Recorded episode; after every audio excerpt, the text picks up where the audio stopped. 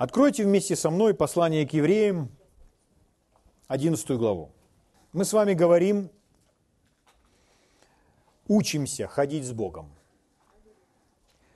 Такой термин присутствует в Библии. Может быть, в нашем синодальном переводе в некоторых отрывках из Писания это звучит как-то иначе, но подразумевается именно жизнь с Богом, хождение с Богом. То есть как с Богом жить, как с Богом ходить.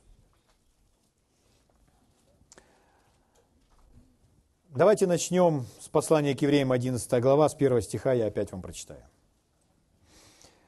«Вера же есть осуществление ожидаемого и уверенность в невидимом». Это так называемое определение веры. Оно звучит таким языком, что нужно вдумываться в каждое словосочетание, в каждую фразу. Вера же есть. Вера же сущность в другом переводе. Того, на что мы надеемся. И уверенность в том, чего мы с вами не видим. Позвольте прочитаю вам некоторые другие переводы. Итак, вера – это уверенность в том, на что мы надеемся, и гарантия того, чего мы не видим. Вера – это гарантия или доказательство того, что мы не видим, оно существует. Это в точности как с документом. Документ на владение каким-либо имуществом, например, домом или участком земли или автомобилем. То есть можно находиться не, не на том участке, если у нас, допустим, где-то участок, какой-то домик мы приобрели с вами где-то за городом. И у нас есть документы на этот дом. И мы не на том участке. Мы не видим сейчас этого дома. Нам просто принесли документы. Документы подписанные, что мы теперь владельцы этого имущества. Но этих документов с подписью, с печатью, со всем адресом и всеми теми данными, которые там написаны, нам достаточно – чтобы быть уверенным в том, что это наше, и что мы этим обладаем. Так вот, такая же гарантия, такое же доказательство, такой же документ о владении – это есть наша вера. Поэтому вера названа сущностью, то есть существительным, тем, чем мы обладаем. Хотя это и невидимо, хотя это нельзя потрогать, но наша вера – это сущность, это гарантия, это доказательство, что это наше. В голове могут быть другие мысли. Глаза могут видеть совсем другие вещи. Но гарантия – это вера. Это когда человек внутри знает, это мое, это мне принадлежит, это случилось. Вот что такое вера. Конечно, прочитав просто это определение, можно сказать, я не совсем понимаю – я хотел бы какие-то наглядные примеры, как это работает и что это такое. Но вся последующая глава является иллюстрацией этого стиха. Там пример за примером, чтобы показать то, что было сказано в первом стихе, чтобы проиллюстрировать, как это работает, чтобы объяснить нам, как действует эта вера и как люди действуют в вере. Поэтому все те имена, которые там ниже написаны, это люди, действующие в вере, которые получали верой то, что Господь хотел бы, чтобы они получили. Мы не будем читать все истории. Давайте начнем с пятого стиха. «Верою Енох». И вот так о каждом человеке написано, что он это сделал верою. Там дальше и Авраам, и Сара, и Исаак. Здесь верою Енох. Итак, верою Енох переселен был так, что не видел смерти. Енох не увидел смерти. Енох не пережил смерти. Вы скажете, как это возможно? Ответ в самом первом слове в этом стихе – верою. Это стало возможным для Еноха верою. Верою Енох переселен был так, что не видел смерти, дальше написано, и не стало его. На земле он исчез потому что Бог переселил его. Бог его переселил, перевез из одного места жительства в другое. Куда? К себе прямо туда домой. Ибо прежде переселения, до того, как Бог его переселил, вы скажете, я бы хотел быть переселенным. Так вам нужно сделать то, что Енох. До переселения своего получил он свидетельство.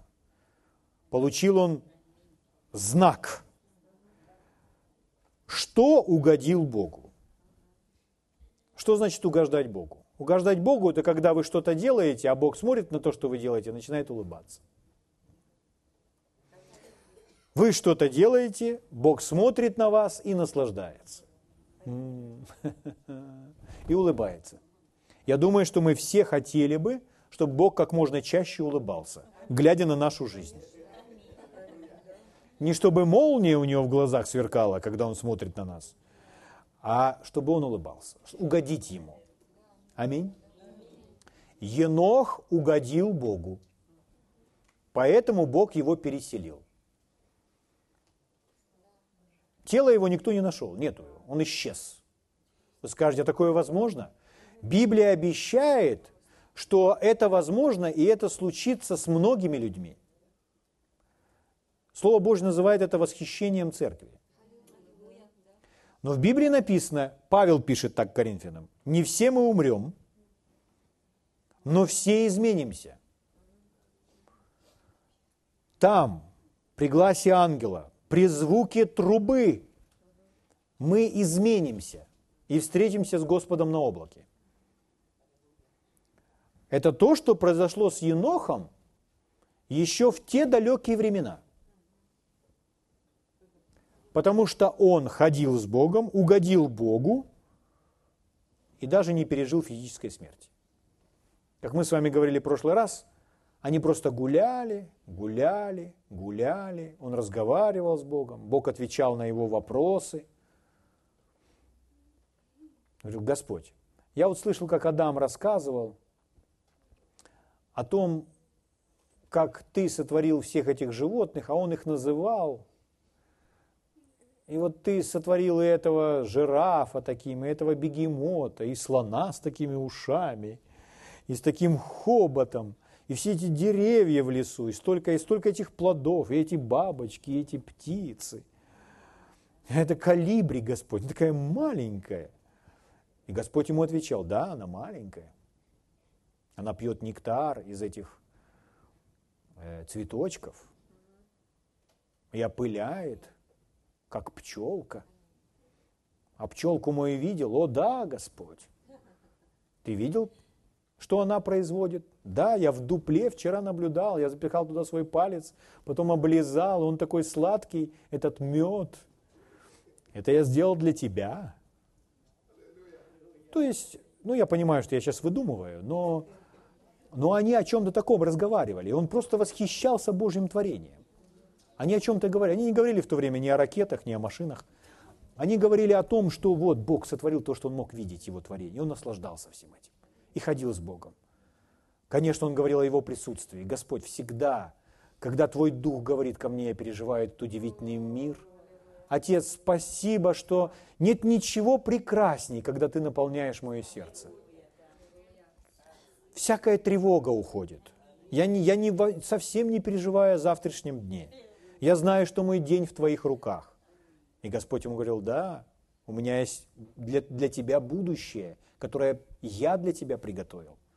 И я бы хотел, чтобы ты моими путями ходил. Я тебя и защищу, и буду оберегать. Ты будешь обеспечен. Сейчас туда не ходи, туда ходи. Но Бог его вел, Бог его направлял. У них были взаимоотношения. Брат Хейм говорил, что э, иногда, исполняясь Божьего Духа, так сильно наполняясь Божьим Духом и общаясь с Богом, у меня сказалось такое впечатление, говорил он, что я не, уже не вернусь. И он сказал, если поделиться этим с некоторыми верующими, то они меня не понимают. Я для них как астронавт. Но для Еноха было реально общение с Богом. Бог для него был реален. Он ходил по этой земле с Богом, общаясь с Ним, переживая Его присутствие. Куда он шел, он осознавал, Бог со мной. Также ходил Иисус, когда говорил, что трудный период. Вы все меня оставите. Все меня оставите одного. Впрочем, я не один, потому что Отец со мной. Как важно быть зависимым только от Него. Не полагать свою уверенность на других, потому что другие это все-таки люди. И люди могут быть неверными, могут ошибаться, могут делать ошибки. Но Бог, Он не может делать ошибок. И Он не может ошибаться. Угу. В один из дней когда они дошли достаточно далеко, Господь сказал, ну что, Енох, может, зайдешь ко мне? Енох сказал, да, Господь. Но знай, тебе не захочется возвращаться. Я согласен, Господь. Я согласен не возвращаться, а уже быть с тобой там, в твоих обителях. И это с ним случилось. Возможно, для некоторых это звучит как какая-то сказочная история. Но это правда. Об этом записано в Библии. Так и было. Может быть, не те диалоги, которые я вам сейчас моделирую, но нечто подобное. Это было общение. Слава Богу. М? Итак, прежде того, как он был переселен, он получил свидетельство, что угодил Богу. У меня вопрос к вам. Скажите, а мы можем угодить Богу? Конечно. Библия рассказывает нам, как. Шестой стих. «Без веры угодить Богу невозможно, ибо надобно, чтобы приходящий к Богу веровал, что Он есть и ищущим Его воздает». Без веры Богу угодить невозможно. Без веры невозможно угодить Богу. Что это значит? Очень важное и ценное утверждение, о котором мы никогда не должны забывать. Вера – это не что-то, к чему мы с вами прибегаем в моменты трудностей или когда это вдруг нам нужно. Вера – это образ жизни. Это не просто как какое-либо приложение в нашей жизни. Вера – это сам образ жизни. Вера – это необходимость. Наша необходимость. Поэтому без веры Богу угодить невозможно. Слава Богу. И здесь сказано, что нужно веровать в две вещи. Первое, что Он есть, а второе, ищущим Его воздает. Что Он есть, это значит, что Бог существует. Это значит, что Бог реален. Это Бог реален здесь и сейчас. Что Бог меня слышит. Так? Когда мы осознаем, что Бог реален, мы начинаем с Ним свой диалог. Мы начинаем к Нему обращаться. Слава Богу. Следующее – это что Он ищущим воздает или отвечает, выходит навстречу. Не всем, нет, но тем, которые Его ищут, те, которые обращаются к Нему – мы должны быть теми людьми, которые обращаются к Богу первыми. Он открыт, Он нас к себе влечет. Но это не Он должен войти в наш дом и обращаться к нам. Это мы должны обращаться к Нему. Аминь. Слава Богу. Это очень важно, друзья мои, чтобы такие действия были с нашей стороны. Возвращаясь к Еноху, чтобы просто продолжать смотреть на его пример – слыша все эти истории от Адама, как Бог все сотворил, потому что они все были живы в период Еноха. И слыша эти истории, какой Бог, у Еноха, у него в сердце загоралось желание. Я не просто хочу слышать о Боге, я хочу сам знать Его лично. Ты мне рассказал, что ты знаешь Бога, и ты с Ним разговариваешь я тоже хочу с ним познакомиться. И я тоже хочу с ним разговаривать. То есть я не просто хочу знать Бога через тебя. Я хочу иметь личное отношение с Богом. Личные взаимоотношения. Поэтому Енох, он вышел в один из дней и сказал, Господь, я знаю о тебе. Я знаю, что ты слышишь мой голос. Я знаю, что ты здесь сейчас. Ты видишь мое сердце. Ты видишь мой ум. И я обращаюсь к тебе потому что знаю, что ты слышишь меня. Научи меня покажи мне, какой ты. Я, научи меня своим путям. И что в этот момент? И в этот момент он начинал переживать мир. Он начинал переживать присутствие Бога, который сразу же отвечает, выходит навстречу. Если так проводить жизнь с Богом, то наша жизнь с каждым таким диалогом будет становиться богаче и богаче Божьего присутствия. Аминь. Слава Богу. Бог благой и добрый, друзья мои.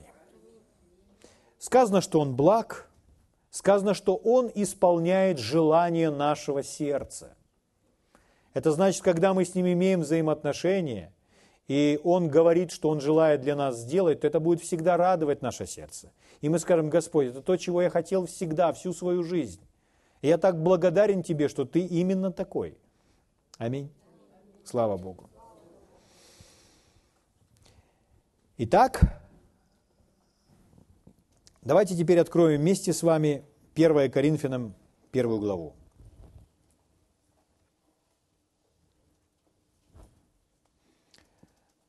Девятый стих прочитаем вместе.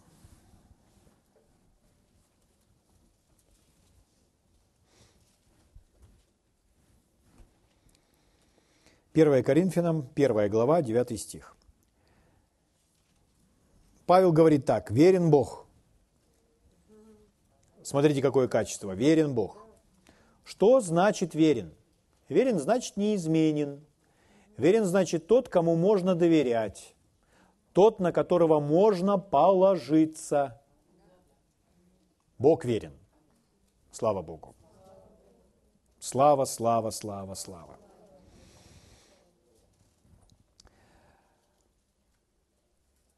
Но мы еще кое-что должны знать. Раз он верен, то сказано, что Иисус, который является первосвященником, он является первосвященником нашего исповедания. То есть верный Бог действует на основании своего слова тех законов, которые он создал и учредил. То есть Бог верен, и он будет поддерживать и исполнять свое слово. Но это слово будет действовать в нашей жизни на основании того, что мы, во что мы верим и о чем мы говорим. То есть наш первосвященник действует на основании нашего исповедания. Так написано в послании к евреям. Ну, например, как мы с вами спаслись? Бог верен, чтобы спасти всех? Конечно. Но как мы с вами спаслись? Мы поверили в это спасение, и мы исповедали это спасение. Мы назвали Иисуса Господом. Поэтому верность Бога или Его действие основано на тех правилах и законах, которые Он создал. И это не помимо нашей воли, нашего решения и нашего исповедания. Так ведь? Слава Богу. Поэтому в этом смысле очень важно то, о чем мы говорим. Эти наши слова, произнесенные нами слова, они даже они имеют большее значение в нашей жизни, чем слова самого Бога. Потому что в нашей жизни исполняется не просто то, что Бог говорит, а в нашей жизни исполняется то, что мы говорим. И вот Бог верен этим принципам, Бог верен этим законам. Слава Богу! Верен Бог, которым вы призваны – Призваны – это как призвание в армию. Это как то, к чему мы с вами призваны, во что мы вовлечены согласно Его плану. Призваны куда? В общение, с, в общение Сына Его и Иисуса Христа, Господа нашего. Итак, смотрите. Бог верен, и этим Богом мы призваны в общение Сына Его, Иисуса Христа мы призваны к общению. Слава Богу. Что это значит? Общение. Я думаю, что слово общение у всех у нас вызывает ощущение чего-то живого. То есть мы не можем думать об общении как о каких-то религиозных ритуалах и о чем-то таком. Смотрите, не сказано, что мы призваны каким-то ритуальным, церковным, религиозным обрядом и мероприятием. Нет. Потому что у многих людей представление, что там, где Бог, то там мы должны сделать вот какие-то такие ритуальные, обрядовые мероприятия, не имеющие в себе никакой жизни. Но здесь сказано, что мы призваны в общение или к общению. Общение, оно живое. Слава Богу. Общение – это когда мы с вами имеем личный диалог, разговор. Но общение, оно обоюдо, обоюдное. То есть это не так, что говорит один. И общение – это не просто разговор. Общение – это больше, чем разговор. Общение – это, друзья мои, это определение поможет вам понять многие места Писания, почему такие требования к общению в Библии. Общение – это обмен. То есть общение – это когда мы друг с другом чем-то делимся. Например, мы же не просто делимся э, словами. Когда мы говорим слова, мы говорим свое видение, свое отношение, свою любовь, свою благодарность. Мы делимся сердцем. И другой человек через слова прикасается к другому человеку, а тот его слушает – так словами можно обидеть, можно исцелить, можно вдохновить, можно все что угодно сделать. Да? Так вот, если речь идет об общении, то это когда мы делимся друг с другом. Я говорю, а другой что делает? А другой принимает. Если другой сидит и говорит, я не согласен ни с одним его словом, это не есть общение, это не значит поделиться. Общение – это обмен – то есть я даю, другой принимает. Потом другой дает, я принимаю. Поэтому мы в согласии, мы в понимании друг друга, мы открыты друг для друга. Вот что такое общение. Но здесь сказано, это мы сейчас для примера взяли общение с людьми, друг с другом. Но здесь же сказано общение с Богом. Что мы призваны к общению с Богом. Это обмен. Я даю ему мое, он дает мне свое. Он дает, я принимаю. Он говорит, я слушаю. Я говорю, он слушает. Это обмен. Угу. Давайте в этом же втором послании к Коринфянам, шестая глава, будем с вами читать с 14 стиха. Здесь тоже речь идет об общении. Сейчас вы это увидите. Смотрите. «Не преклоняйтесь под чужое ярмо с неверными, ибо какое общение праведности с беззаконием?» Что общего у света с тьмою? То есть, когда в таком контексте, когда такой тон он задает, то мы понимаем, нет, ну общего нет ничего у света с тьмою. Но он же говорит и также и об общении. Он говорит, какое общение у праведности с беззаконием. И мы понимаем, так что ж получается, что мы не можем теперь ни с кем поговорить, кто не является праведником? Нет, мы можем. Мы можем разговаривать с кем угодно. Мы можем поговорить с человеком, который не знает Бога. Например, о спорте, о погоде или еще о чем-то. Но общение – это больше, чем разговор. Общение – это обмен. Это когда говорящий вам говорит, а вы открытым сердцем принимаете и впускаете то, что вам дают. Потом вы говорите, и тот открывает свое сердце и впускает то, что вы ему даете. Общение – это обмен. Это когда мы делимся друг с другом тем, что мы имеем. Понимаете? Поэтому в этом смысле, в этом смысле не может быть общения у праведности и беззакония. Слышите меня? Дальше давайте прочитаем. Какое согласие, вот еще одно слово, согласие между Христом и Велиаром. Велиаром это одно из имен, это как дьявол.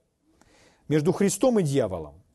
Или какое соучастие верного с неверным.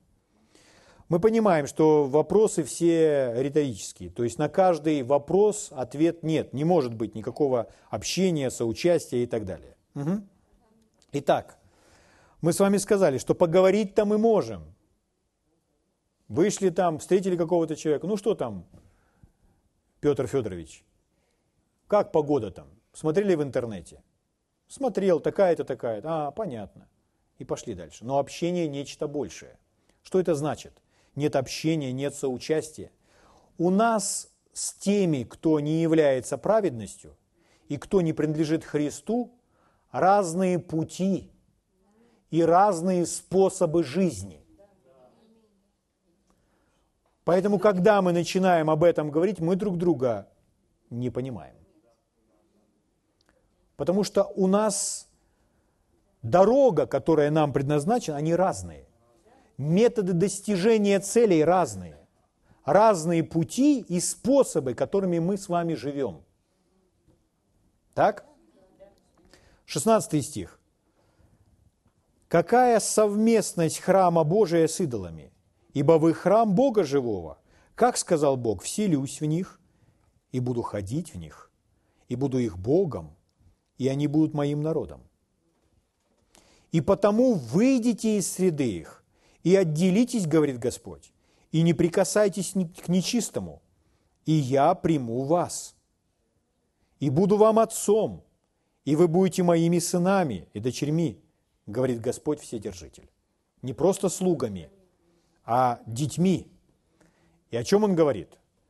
Он говорит не о том, что он где-то будет каким-то далеким – а он говорит, что он сам в нас поселится, будет в нас жить, в нас пребывать. Скажите, это реально? Это реальность. Это реальность Его присутствия в нас, в нашей жизни.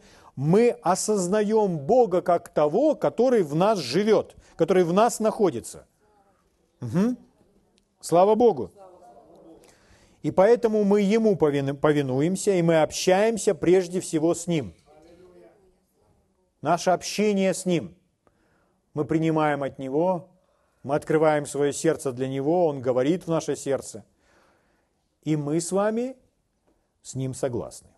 Общение подразумевает в данном случае здесь согласие. То есть, чтобы впустить то, что нам говорят, нужно с этим согласиться. Давайте мы посмотрим Амос, третья глава. Амос, 3 глава и 3 стих. Здесь написано так. «Пойдут ли двое вместе?» О чем мы учим с вами? Мы учимся ходить с Богом. Мы хотим с Богом вместе ходить. И поэтому мы увидели, что мы призваны к общению с Богом. Аминь. Следующее. Изучая это общение, мы видим, вот мы вместе с Богом идем. Он в нас, Он нас наполняет. У нас есть с Ним общение, что является обменом друг с другом. И вот библейское требование к тому, чтобы вместе идти. Пойдут ли двое вместе, не сговорившись между собой? В другом переводе звучит так. Не согласившись вместе с тобой. Друг с другом. Еще один перевод звучит так. Пойдут ли двое вместе, если они не знакомы?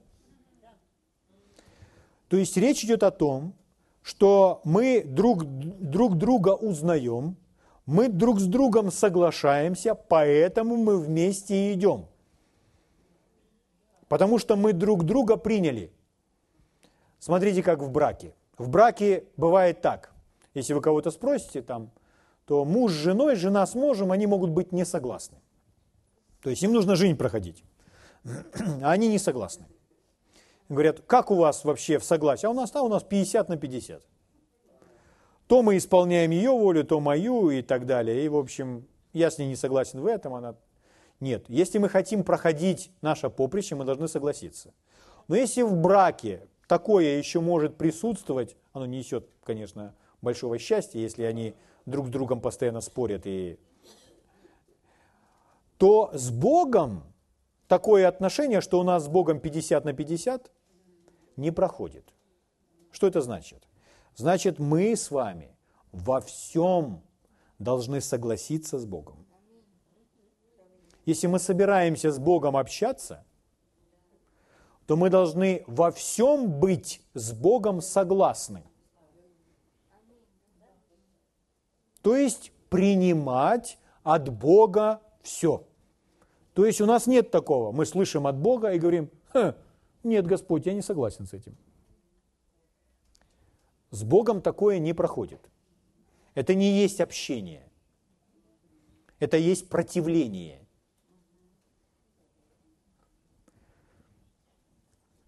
Можете еще? Итак, как пойдут двое, не сговорившись, не согласившись друг с другом? Ответ, конечно же, они не могут вместе пойти. Если мы хотим идти с Богом, мы должны с Ним во всем согласиться. Так, да? Что значит согласиться с Богом? В Библии это назыв... согласие с Богом, в Библии еще так называется, ходить Его путями. Это согласиться с Богом. Хождение верой – это согласиться с Богом. Хождение в любви – это согласиться с Богом. Угу. Это все об этом, о том, что мы согласны с Богом и занимаем Его сторону.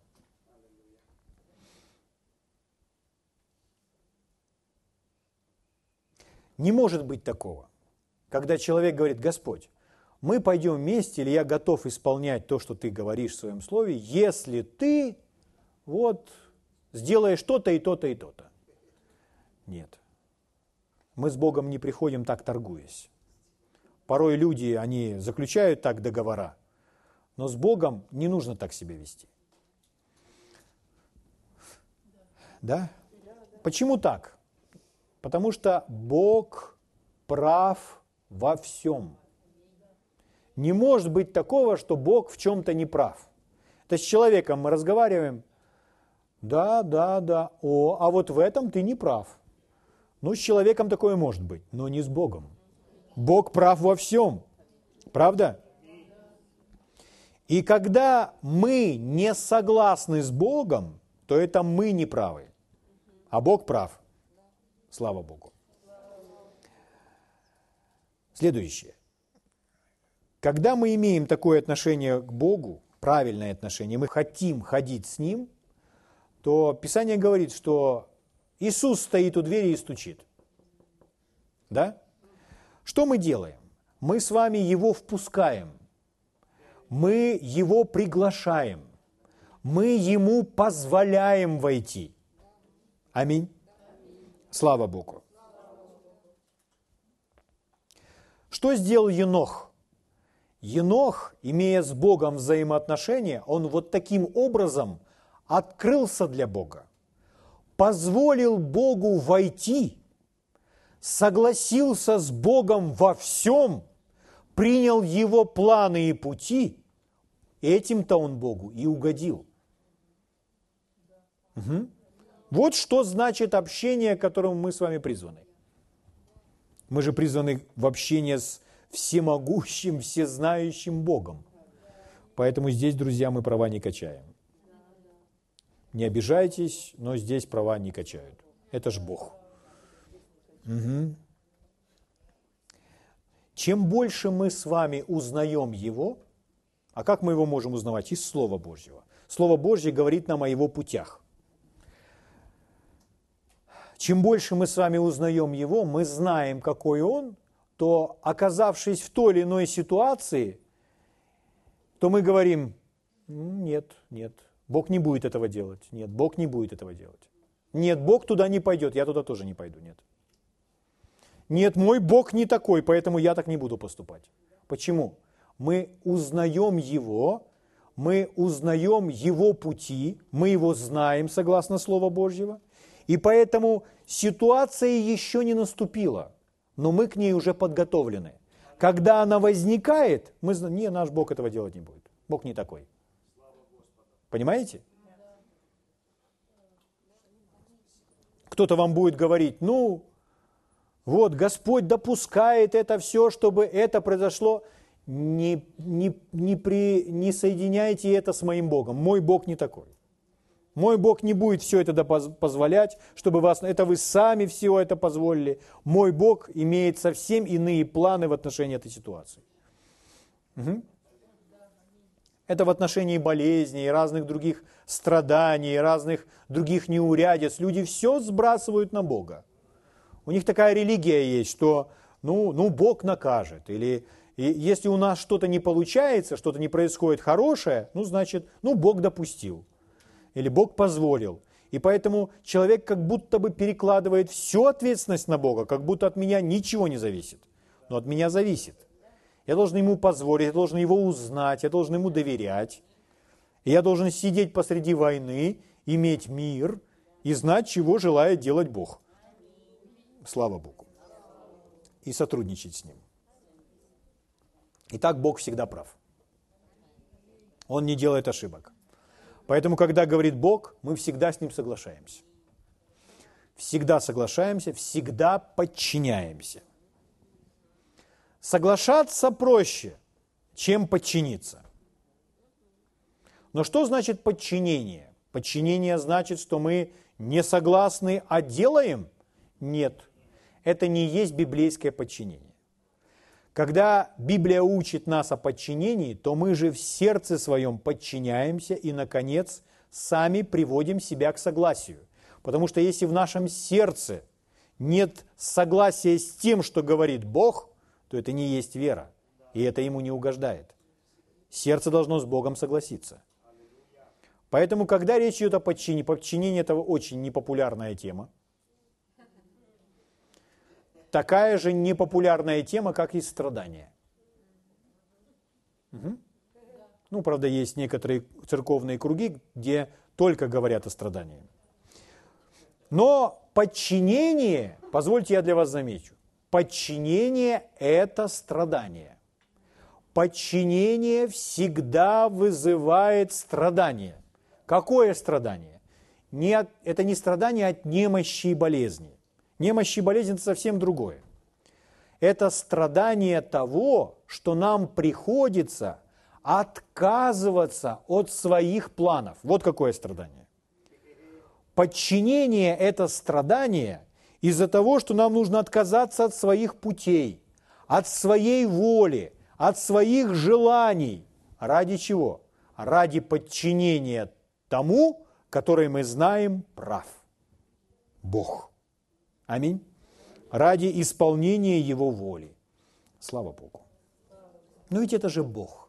Как может быть иначе? И, конечно же, мы не знаем всего. И, конечно же, мы не видим всего. И, конечно же, мы не можем предвидеть все, но Он же может. Поэтому, если Он говорит, а я, во мне это не вмещается, что я должен сделать? Господь, я подчиняюсь, я отказываюсь от того, что я до этого момента, я это видел как-то по-другому, иначе себе представлял, но сейчас я от этого отказываюсь. Почему? Потому что это есть ты. И если мне приходится таким образом подчиняться, то это вызывает определенное страдание. Я отказался от своего. Но если мы достаточно смиренные, кроткие люди, мы не будем сидеть и мучиться, и у нас не будет какой-то такой большой, тяжелой, трудной борьбы. Это произойдет быстрее, и Господь нам поможет в этом. Аминь. То есть, когда мы с вами ходим с Ним, когда мы с Ним общаемся, с Богом, мы отдаем Ему первое место. Первое место Ему, первое место Его Слову. Это то, что Иисус сказал, когда явился брату Хейгену. Он сказал ему, что мои люди должны следовать моему плану для их жизни.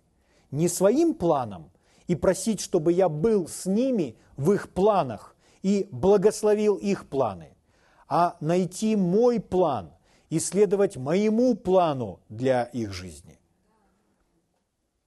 Так ведь? Поэтому мы ставим его на первое место. В этом общении мы узнаем его. Он говорит нам, открывает свои планы, свои пути. Мы ставим его на первое место. Мы с ними сразу же соглашаемся. Если у нас до этого были свои идеи на этот счет, то тогда мы ему подчиняемся. Мы отказываемся от своих планов. И мы принимаем его планы. Аминь. Слава Богу. Когда мы делаем это, когда мы так поступаем, когда мы отказываемся от своего, то, конечно же, это будет нам чего-то стоить. чтобы подчиниться Ему, покориться Ему и делать то, к чему Он нас призывает, нам обязательно придется заплатить цену. Но это окупится. Он нам воздаст. М? Иногда люди, повинуясь Ему, и это им стоило жизни. Вы скажете, чем же тогда Он им воздал, если они лишились собственной жизни и умерли – или были замучены. Но они все равно оказались в вечности. И в вечности они получили свою награду. Писание рассказывает нам, что в вечности мы друг от друга будем отличаться количеством славы, которая исходит от каждого из нас. От одного будет исходить больше славы, а от кого-то немножечко меньше. Вы скажете, а от кого будет больше? Кто за кафедрой стоял? Нет. Будет исходить больше славы от того, кто был полностью послушен Богу при жизни. Кто исполнил то, что Господь ему поручил, повелел. Аминь. Слава Богу. Человек подумает и скажет, там мне только бы на небе оказаться, пускай там я буду хоть как перегоревшая лампочка, только бы мне на небе. Друзья мои, если мы хотим угодить Богу, и мы хотим угодить Ему, чтобы Он улыбался, когда, когда мы ходим по этой земле, если мы Его действительно любим, то мы захотим, чтобы Он всегда улыбался, глядя на нашу жизнь, как мы проходим предлежащее нам поприще. Конечно, если вы прошли по этой земле и все время у него в глазах были молнии, глядя на вашу жизнь, то вы будете как потухшая лампочка на, на, на небесах.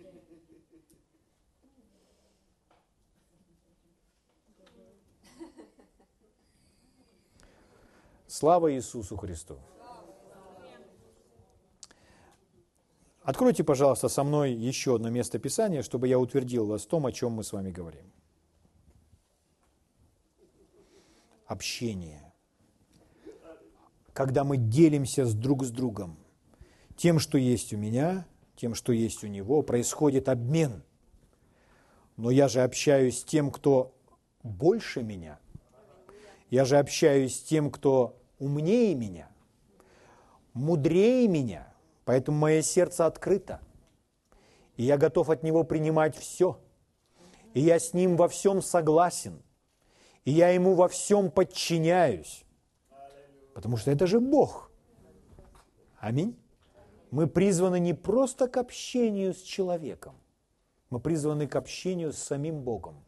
Мы читали место Писания, где Новый Завет, где не нужно будет познавать Бога через кого-то, что нам нужны какие-то посредники, посредники, посредники. Мы приходим к Богу через Иисуса, чтобы сами знали Бога. Каждый сам лично будет знать Бога. Общение с самим Богом. Слава Богу. Книга притчи. Третья глава. Пятый и шестой стих прочитаем. Здесь написано, Надейся на Господа всем сердцем твоим. Дальше тоже очень хорошая фраза. Не полагайся на твой разум. Это как две противоположности, правда? Или мы полагаемся на Бога сердцем, или мы полагаемся на тот ответ, который есть в голове. Нам сказано полагаться на Бога всем своим сердцем. И не полагаться на свой ум. Аминь. Слава Богу. А смотрите следующий стих. «Во всех путях твоих познавай Его». Во всех путях твоих познавай Его. Что это значит? Во всех путях. А подразумевается все, чем мы с вами, чем бы мы ни занимались. Все, что угодно. От кухни до нашей непосредственно профессии нашей деятельности, в молитве и в служении Богу, в самых простых вещах, все, что нам приходится делать. Сказано, во всех путях твоих познавай Его. Это значит, что мы ничего не делаем, когда мы можем сказать, Господь, сейчас пока мне не мешай, я здесь сам. Нет. во всех путях твоих познавай Его. Вы представляете? Это значит и во взаимоотношениях с женой, и во взаимоотношениях с детьми, и во взаимоотношениях с начальником, и в бизнесе, и в семье, и в государстве, и в церкви, и в огороде, и в каждой сфере, во всех путях твоих познавай Его. Это значит, у Бога есть план, и Он хотел бы поделиться с нами планом, поделиться с нами определенной мудростью, как поступать в той или иной ситуации. И нам сказано, во всех путях твоих познавай Его. Как действует Бог? Чего бы Бог хотел от нас? Итак, во всех путях твоих познавай Его, а дальше смотрите, дано какое обетование. И Он направит стези твои, то есть направит наши действия. Когда Бог направляет то, что мы делаем, это самая счастливая, восхитительная жизнь на земле. Большего счастья и удовлетворения не существует. Даже если Он посылает нас в темные места, но мы знаем, что Он направляет наши стези, наши шаги, потому что Он прислал нас сюда, мы будем счастливы. Вы слышите меня? Для чего это общение? Это общение, чтобы познавать Его, чтобы Он делился с нами своими путями. И мы с Ним во всем соглашаемся, и мы Ему во всем подчиняемся. Мы не ходим своими путями, мы ходим Его путями. Мы черпаем от Него мудрость. Аминь. Что это такое? Это хождение с Богом, которое включает в себя общение с Ним, постоянное, непрекращающееся. Вы спросите, а где? Где Он? Но Он же поселился в нас, живет в нас, обитает в нас, ходит в нас. Аминь. Слава Богу. И мы с вами продолжим. Давайте встанем на наши ноги и поблагодарим Его.